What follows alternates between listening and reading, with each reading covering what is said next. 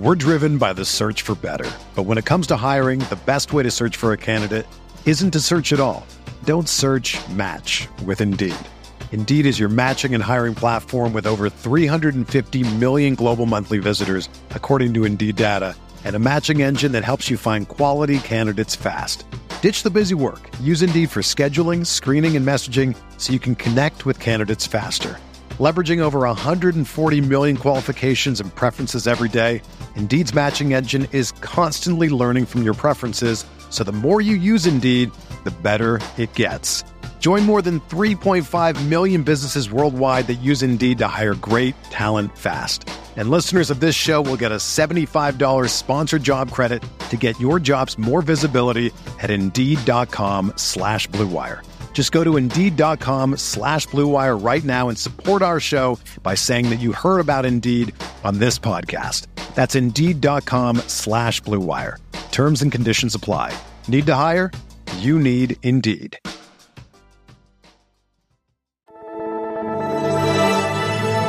Blue Wire. First pick in the 1991 NBA draft, the Charlotte Hornets select Larry Johnson from University. I'm not supposed to be here, man. A lot of people from where I'm from, you know, don't don't make it.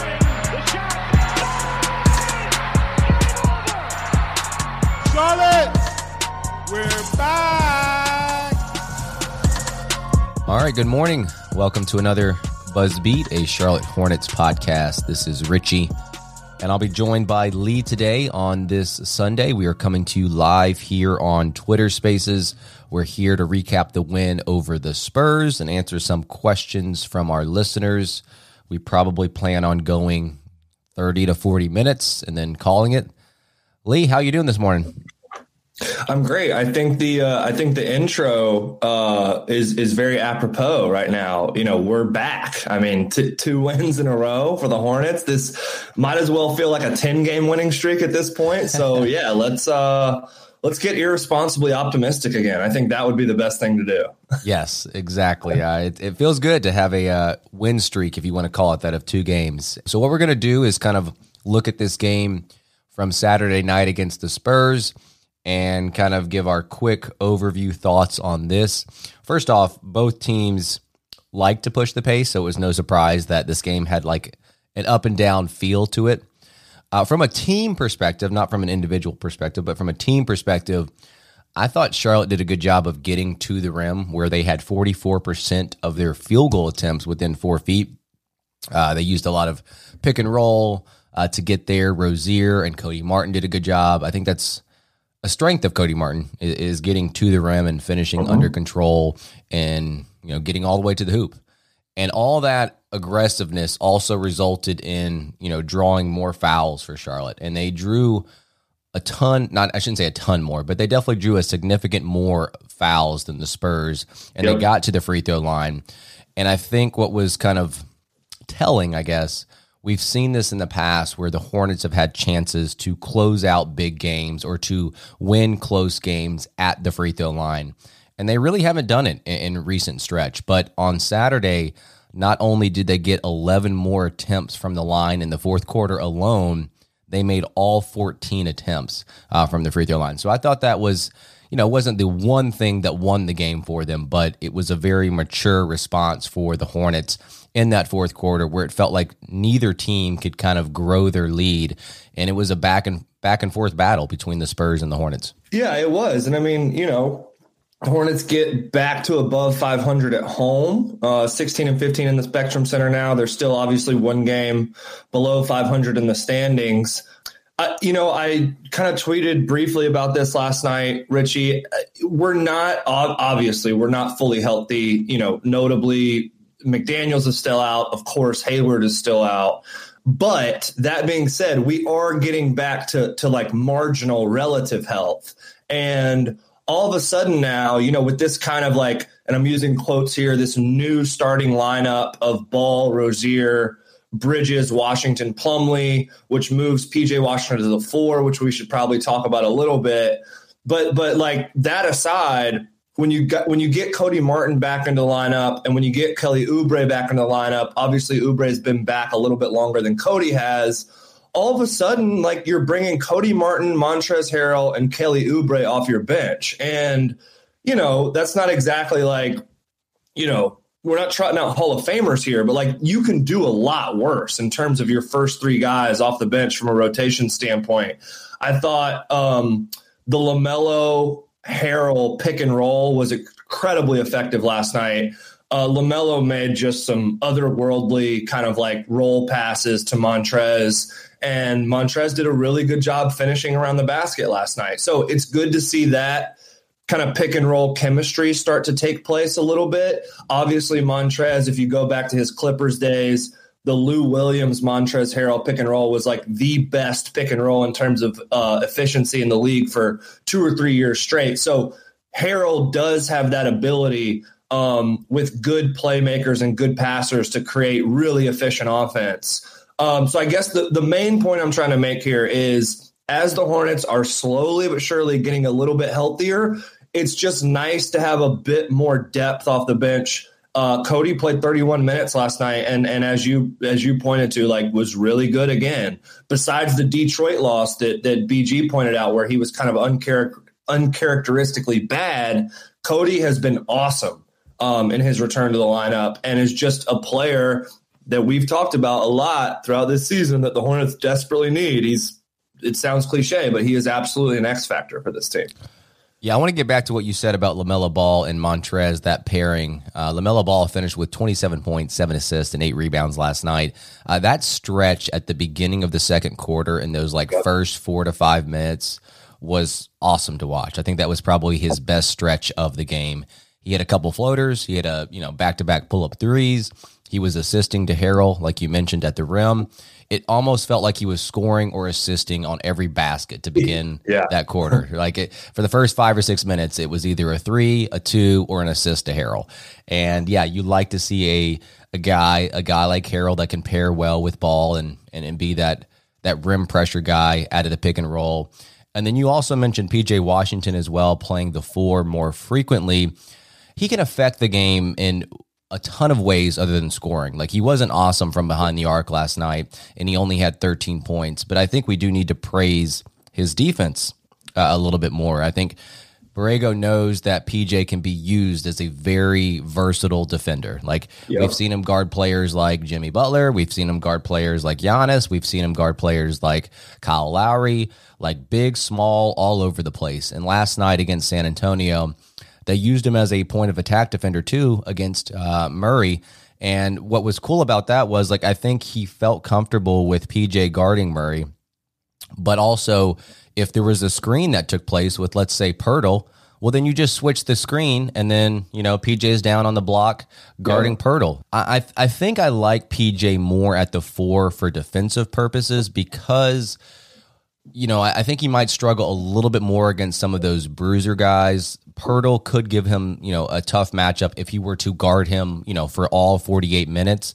But to have him as a guy that's more versatile, that can guard, uh, you know, wings, that could guard point guards, that could be a guy on the backside that just kind of, you know, it's like a rover, right? Like he just kind of yep. move, he just kind of moves around. He cleans up things on the back end, and we talked about how good he was as a like backside rim protector last year and yep. erasing shots at the rim. He he did that again last night against Murray in the fourth quarter. Yeah, I mean, we talked about it in the last spot. It was something I brought up that I really wanted to touch on. Is just kind of like PJ's uh, defensive versatility. I, I, and I tweeted about this last night. It, it feels like he's made a, a, leap defensively, even just like in the last two months, um, with some incredible, yeah. particularly like interior defensive plays, like tying guys up. You know, like like an opposing guard or wing drives to the basket, PJ cuts them off and ties them up, or takes the ball from them, or pokes it away, or blocks them at the rim, like you pointed out against Murray last night. And just to add like a little flavor and context to some of the um, opinions you were just laying out that I agree with, Richie Washington at the four uh, on the year, uh, about 800 possessions, basically like a flat net rating, but a really good defensive lineup, kind of regardless uh, of who he's paired with.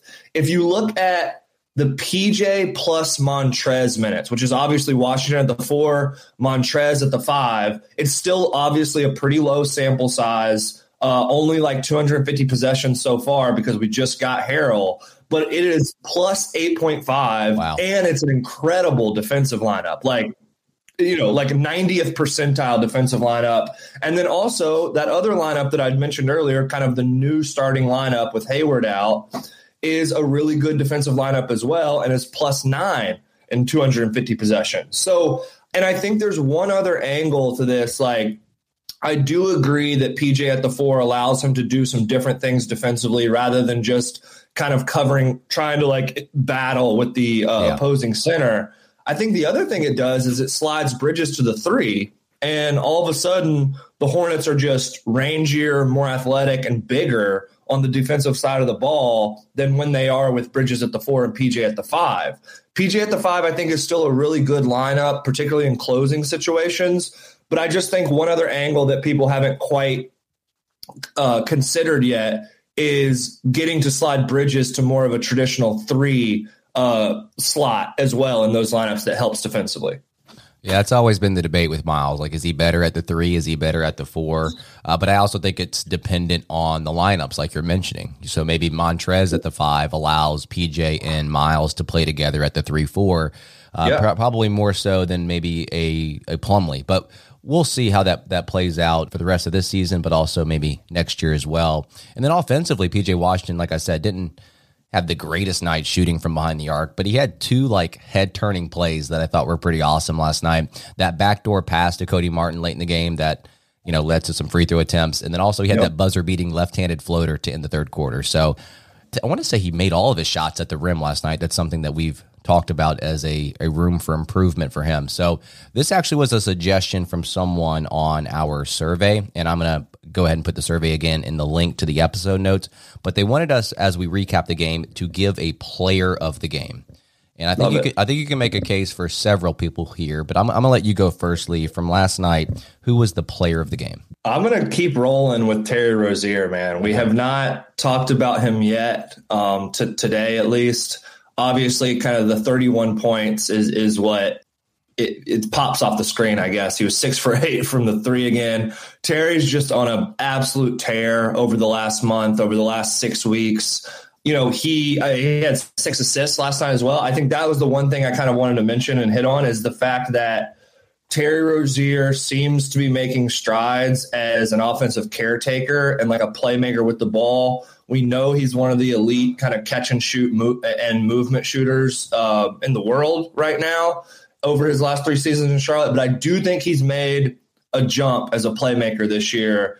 Uh, the Rozier at the one minute. So that's obviously with LaMelo on the bench, Terry Rozier kind of playing that de facto backup point guard that we've talked about. We're up to a thousand possessions with Terry Rozier at the one, and it's plus six. Um, that that that uh, statistic has been pretty volatile this year. There's been times when it's been really positive. There's been times where it's been even negative. But you know, once we get 60 games into a season, I start to feel a little bit more comfortable, like taking that math uh, by its face. And uh, you would imagine and you would assume, and it's true, that that lineup is a subpar defensive lineup, but is an absolutely nuclear offensive lineup with Terry Rozier at the one, 115 points per 100 possessions when he's at the one. So I, I just think like we're seeing him progress a- as an on the ball playmaker, which was something I was always really uncomfortable with over the last two seasons. And I think he has earned James Borrego's trust as like uh, on the ball playmaker. And and last night again, he was fantastic.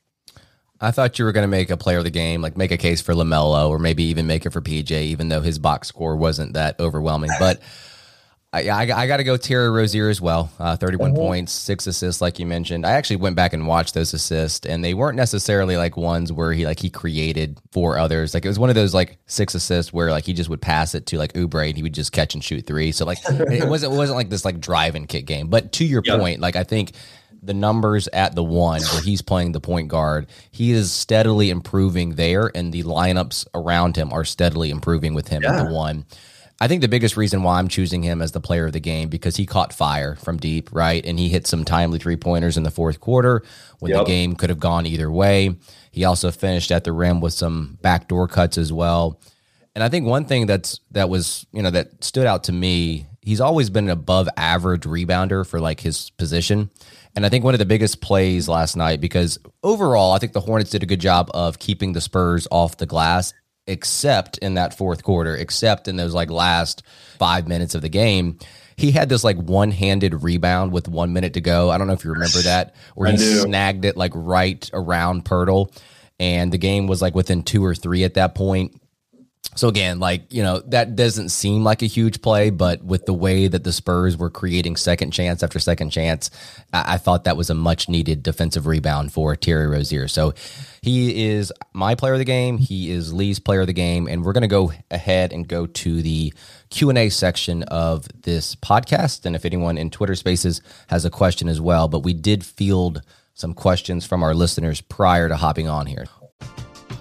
We're driven by the search for better. But when it comes to hiring, the best way to search for a candidate isn't to search at all. Don't search match with Indeed. Indeed is your matching and hiring platform with over 350 million global monthly visitors, according to Indeed data, and a matching engine that helps you find quality candidates fast. Ditch the busy work. Use Indeed for scheduling, screening, and messaging so you can connect with candidates faster.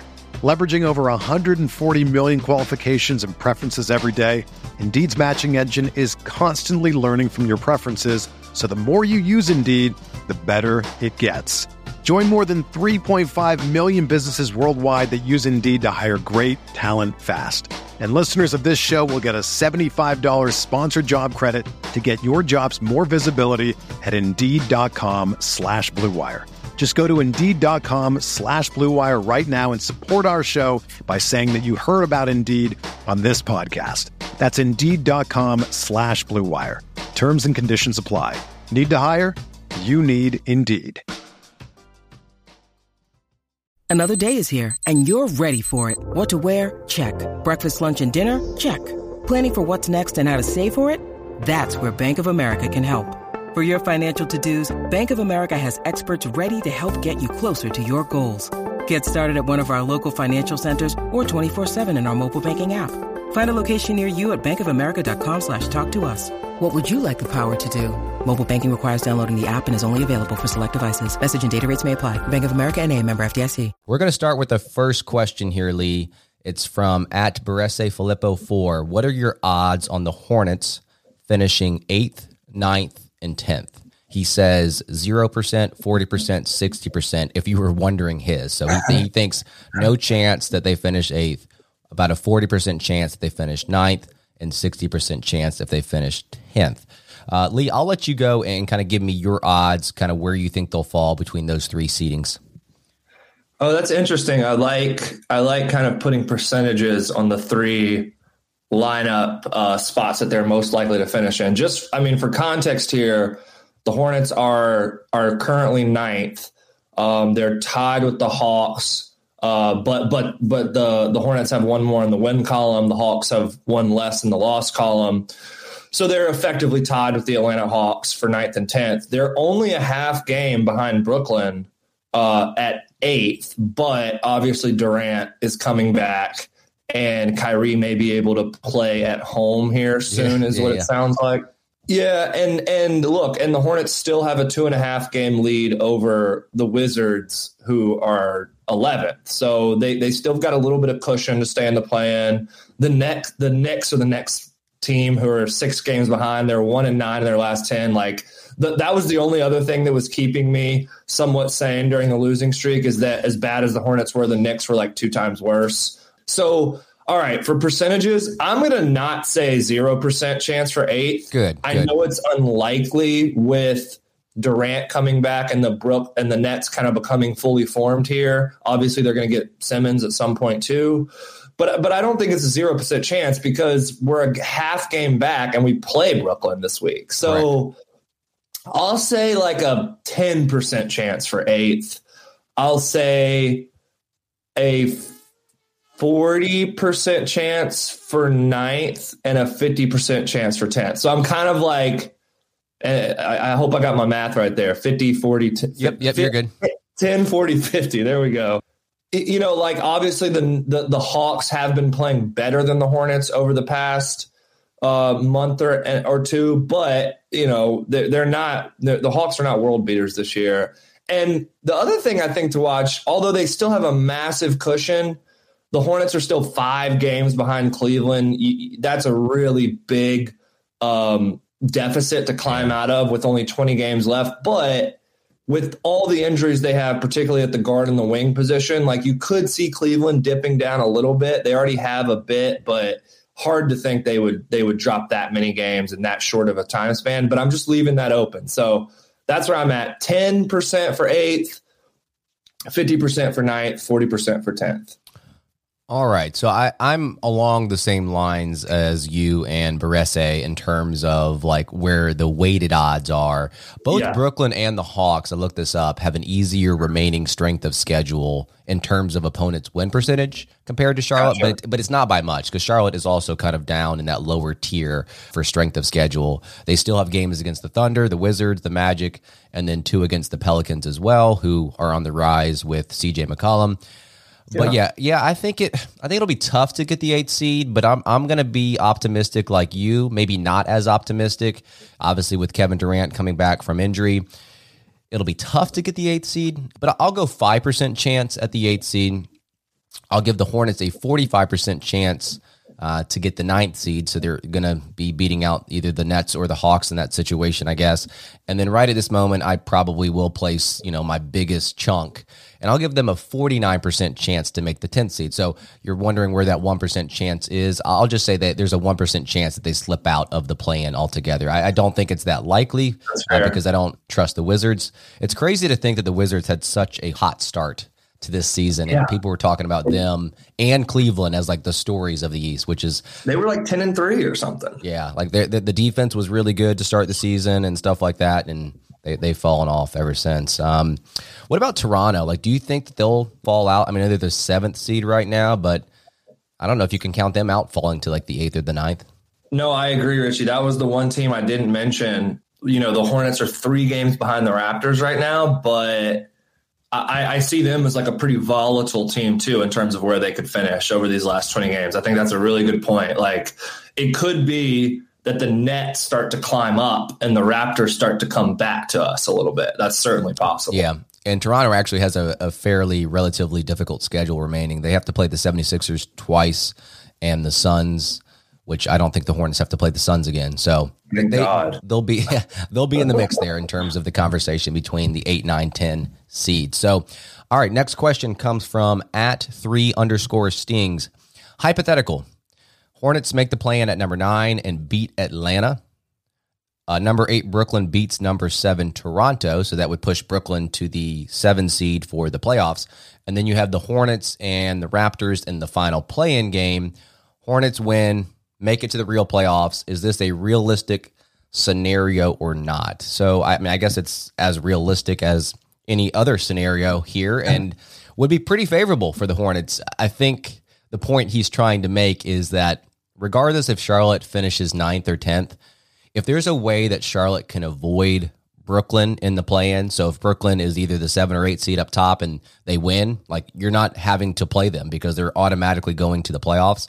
And I, I do think that there's a chance that Charlotte can avoid Brooklyn and maybe they maybe they face Atlanta and Atlanta's even the nine seed and Charlotte's the tenth seed like they were last year. Yes, they'd have to go on the road and beat Atlanta, and then they'd have to face the loser of Toronto and Brooklyn. But yeah, I mean, I think that's a realistic situation. I guess maybe that's the most favorable outcome that you would want for the Hornets if they're not, you know, already in the playoffs altogether, which is pretty much out of the equation at this point. Yeah, I mean, I think the only like counterpoint to that would be you would hope that the Hornets could get to the eighth seed, even if they have to play Brooklyn, because yeah. then you get two shots automatically, you know? But I do, I do, I don't hate the idea of avoiding Brooklyn altogether either. I mean, it, mean, it means you got to win two games uh, instead of one, but like obviously there there is there is a, a, world in which Brooklyn is in the play in tournament, but is like their fully formed self and are starting to peak as they move into the playoffs. And it's like you're it's like you're drawing like a two or a three seed in the play-in game, you know, from like a talent perspective. So I totally get uh three stings kind of like logic here. I, I think it's realistic. I mean, is it above a 50% chance? Probably not. I think it's, it, you know, unfortunately, it's more likely that the Hornets wouldn't be able to win two straight. But what we talked about either in the last pod or the one before was kind of like because of Charlotte's volatility uh, and because of their ability to put together these just incredibly explosive offensive games, halves, even quarters,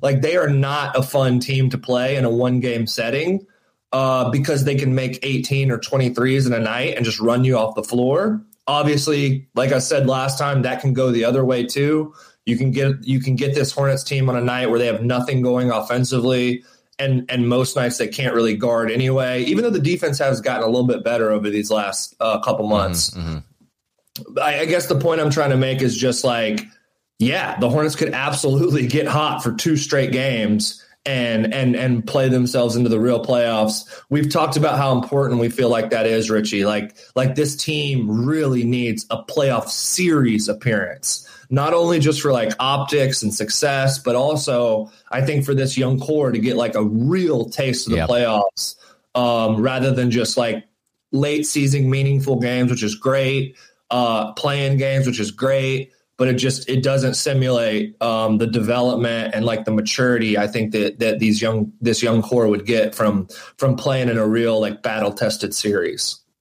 Yeah, I think when it's all said and done, Charlotte, like you said, will have to win two games in a row. Like they're going to finish in that ninth right. or tenth spot.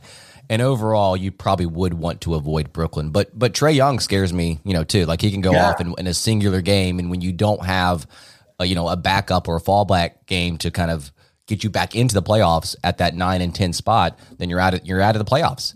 And um, Toronto, I mean, they don't really scare me as much as these other two teams that we're talking about. But again, like any of these teams could give Charlotte a problem on any given night. And one thing that you know, I keep I hate to keep harping on here is you know the Hayward injury, and yeah. we to- and we talk about Atlanta.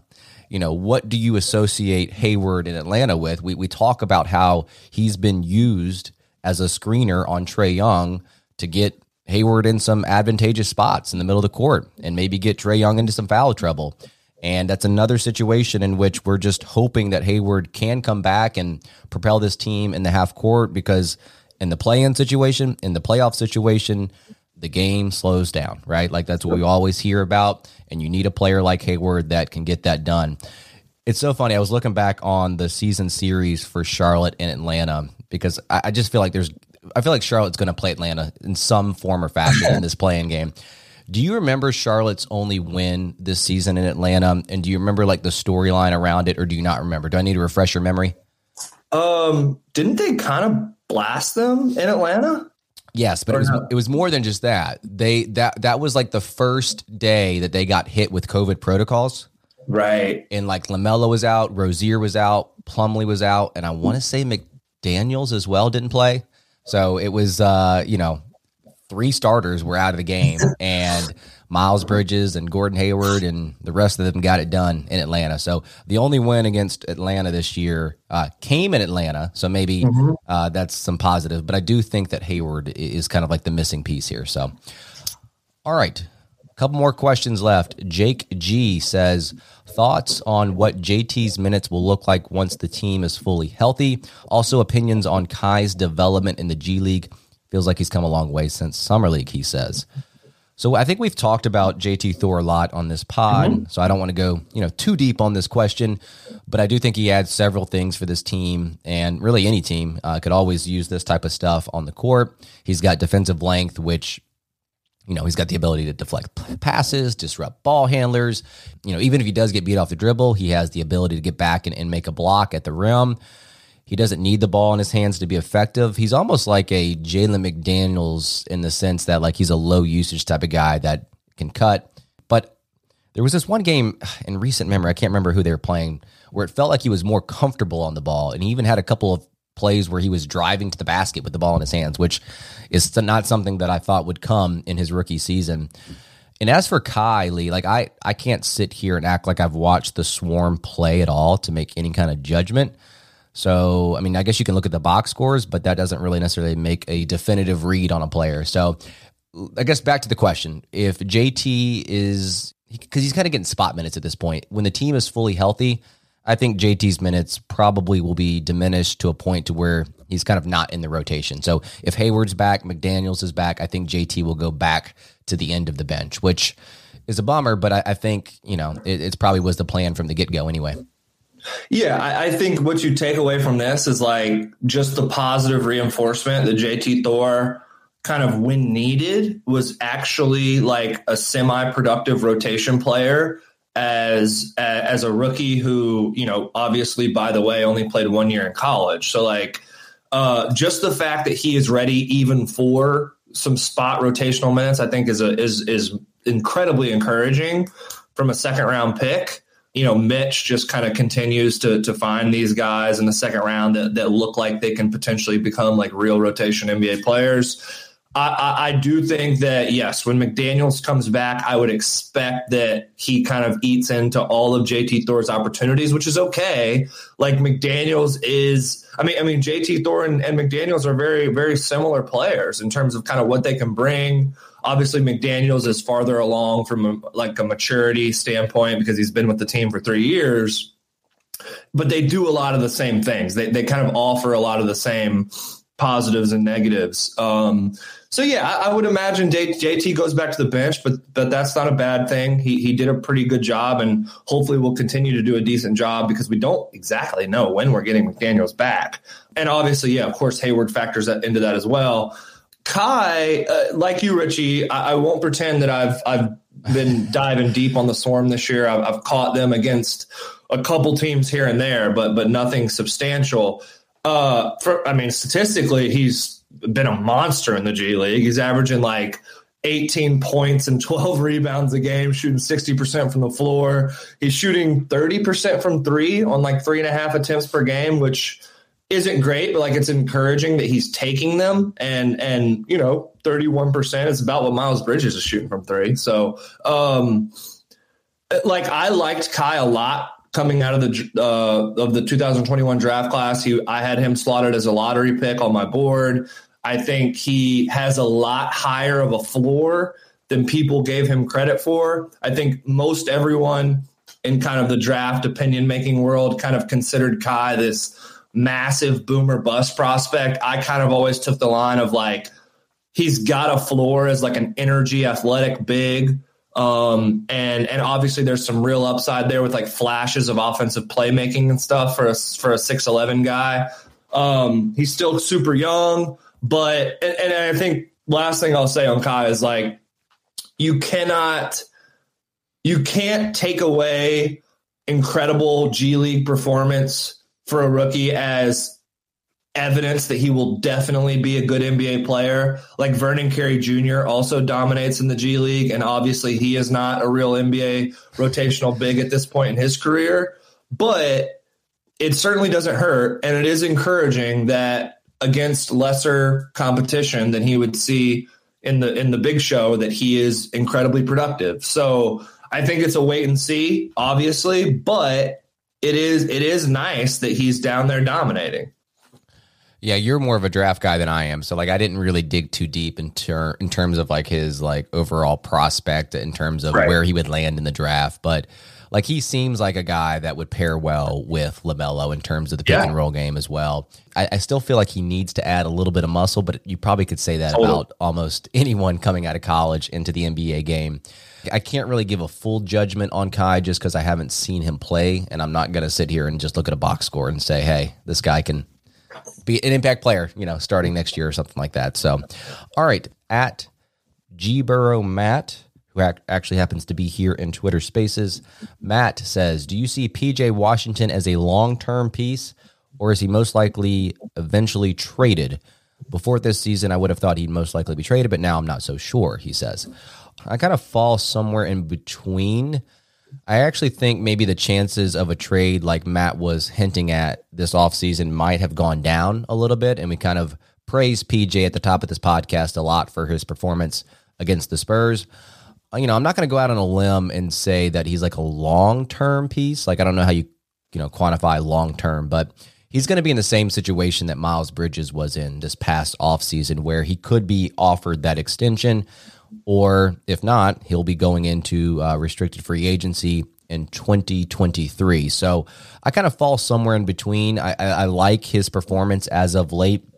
I think defensively, we are talking about how versatile he is, how he can guard multiple positions.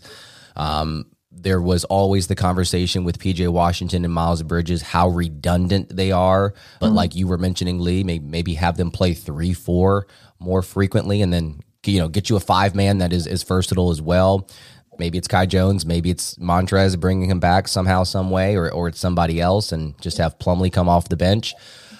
I, I think he has the most value of terms of like the tradable pieces on this team. Like you're not going to mm-hmm. trade LaMelo, you're not going to trade Miles Bridges, right? So where do you fall here? Like, do you think that there's a chance that he gets traded this offseason, or do you think Charlotte has seen enough from him where they're going to stick with him and see how he does next year and just kind of evaluate him as they go. I very much lean towards PJ Washington being a long term piece. Uh, with recognizing reality that what you said is absolutely true. Like, if the Hornets do want to shake up this young core, if the Hornets do want to make any type of significant, like, core changes to this roster, PJ Washington is the avenue to doing that. He is kind of the swing piece that could actually make um, a significant trade. Um, but like, and, and I was this way prior to the trade deadline. Admittedly, the closer we got to the deadline, and I think you and Mitch, you and me both were kind of of this mindset, Richie. Like, we got more comfortable with the idea of potentially moving PJ. All like, obviously, uh, with the caveat of like, what does that return look like, and only being okay with like certain types of returns for PJ rather than others. Um, so I was very kind of like judicious about what I was willing to move PJ for, but became a little bit more comfortable with the idea the closer we got to the trade deadline. Obviously, nothing ended up happening with PJ specifically.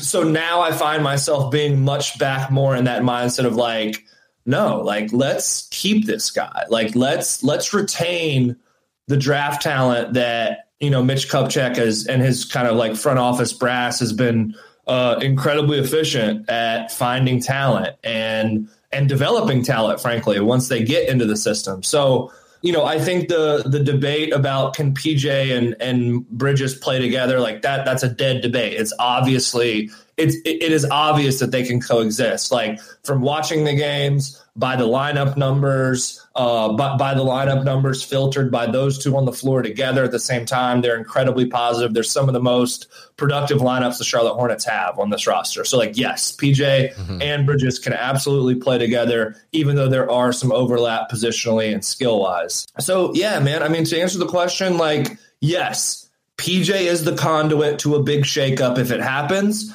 But I am very much still of the opinion that you hang on to this guy, you let this young core develop, and you try and build this roster around LaMelo Ball and this kind of like, you know, the, these these these incredibly talented hybrid fours that uh, the Charlotte the, the Hornets front office has been able to acquire. Yeah, I don't disagree that these two players can play together, but just kind of playing devil's advocate, you know, just for the sake of the argument like I wonder if both of these players, Miles Bridges and PJ Washington, I wonder if their best position is the four. So right. when they right. play together, one of them is going to be not playing out of position per se, but they're going to be playing out of position in which maybe their strengths aren't highlighted as much. So that that's the only thing that I'll say about that. Unless you just have one coming off the bench, one starting, and then they really right. only see time together during crunch time. And I think PJ PJ is a perfect player to play at the end of the game. Perfect player. And I think he yes. was perfect last night as well. We do have one more question here from our listeners from Daniel Tapp. What has been the highlight of the season for you this far? Do you have a uh, highlight, Lee? Any individual performance or game? I mean, I feel like games and seasons bleed together for me. So, like, I feel like I might be missing an obvious, awesome moment that's that's happened this year. You know, I'm just going based off of like quick recall, but I'm gonna go with the comeback win over the Nuggets in Denver. I think that was this oh, year. That was awesome. I think that was this year. Yeah, that was this year. That um, was definitely this year because yeah, that was an that was one of those ish, ish games. games. That's right. That was an ish game. So uh, they were down big in the second half, down double digits in the fourth quarter. JB throws out Ish, and it's like Ish and Oubre and McDaniels and, and PJ, we just mentioned PJ, Mm-hmm. help lead this comeback in Denver. So I feel like I'm missing something, but it's hard for me to kind of pinpoint highlights of the seasons or moments. You know, they kind of all bleed together for me. Yeah, um, I think like from a macro, and this is uh, this is like kind of obvious and cheesy, but like from a macro point of view, I just think like LaMelo's continued development. Like he was incredible as a rookie, but he has been like demonstrably better as a second year player. Obviously, him getting the All Star nod is pretty cool. Um, I just think the fact that we have uh, we have a player in Charlotte who's 20 years old who has a legitimate chance. Like it, it's not going to happen by default. He he he doesn't have like a birthright to this, but he has a very very rational and logical path forward to being like an all NBA type of guy. Um, so just the fact that the Hornets have that on their roster and he continues to improve is pretty cool from a macro standpoint for a highlight. The only other thing I would offer w- would be the uh, beating Milwaukee back to back. Oh, yeah, yeah, yeah. On the eighth and the tenth of January, like and had two massive Rozier games. He had twenty eight and twenty seven in the, both those games that was a pretty cool little stretch. And then and then they followed it up by beating Philly in Philly. So that three game stretch, although now it feels like five years ago, uh, was pretty awesome too. I forgot about that stretch. That was a very good stretch. That that was the stretch of the season where it felt like this Hornets team was just going to take off, and I feel like Yeah. there was some kind of losing streak that happened, you know, shortly after that. So, all right, any other questions here from Twitter Spaces? I, I guess not. So we're going to go ahead and wrap here. Lee, uh, we appreciate everyone for joining us here on this Sunday morning. Go outside and enjoy the weather. This podcast version will be out tomorrow morning, and uh, we will talk to you guys next time. Everyone is talking about magnesium. It's all you hear about. But why? What do we know about magnesium? Well, magnesium is the number one mineral that 75% of Americans are deficient in.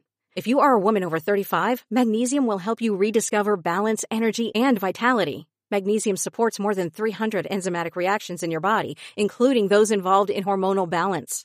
From functional medicine doctors to mental well-being and female hormone experts, we all know that magnesium is the one mineral to improve all aspects of well-being and health. But which one? Magnesium Breakthrough from Bioptimizers, the trusted choice recommended by leading experts with seven best absorbed forms of magnesium to ensure your body receives the support it needs for overall well-being. Go to bioptimizers.com slash balance today and use code BALANCE10 for 10% off. Support your journey to wellness at B-I-O-P-T-I-M-I-Z-E-R-S dot com forward slash balance. Magnesium Breakthrough from Bioptimizers, your foundation to optimal health and vitality.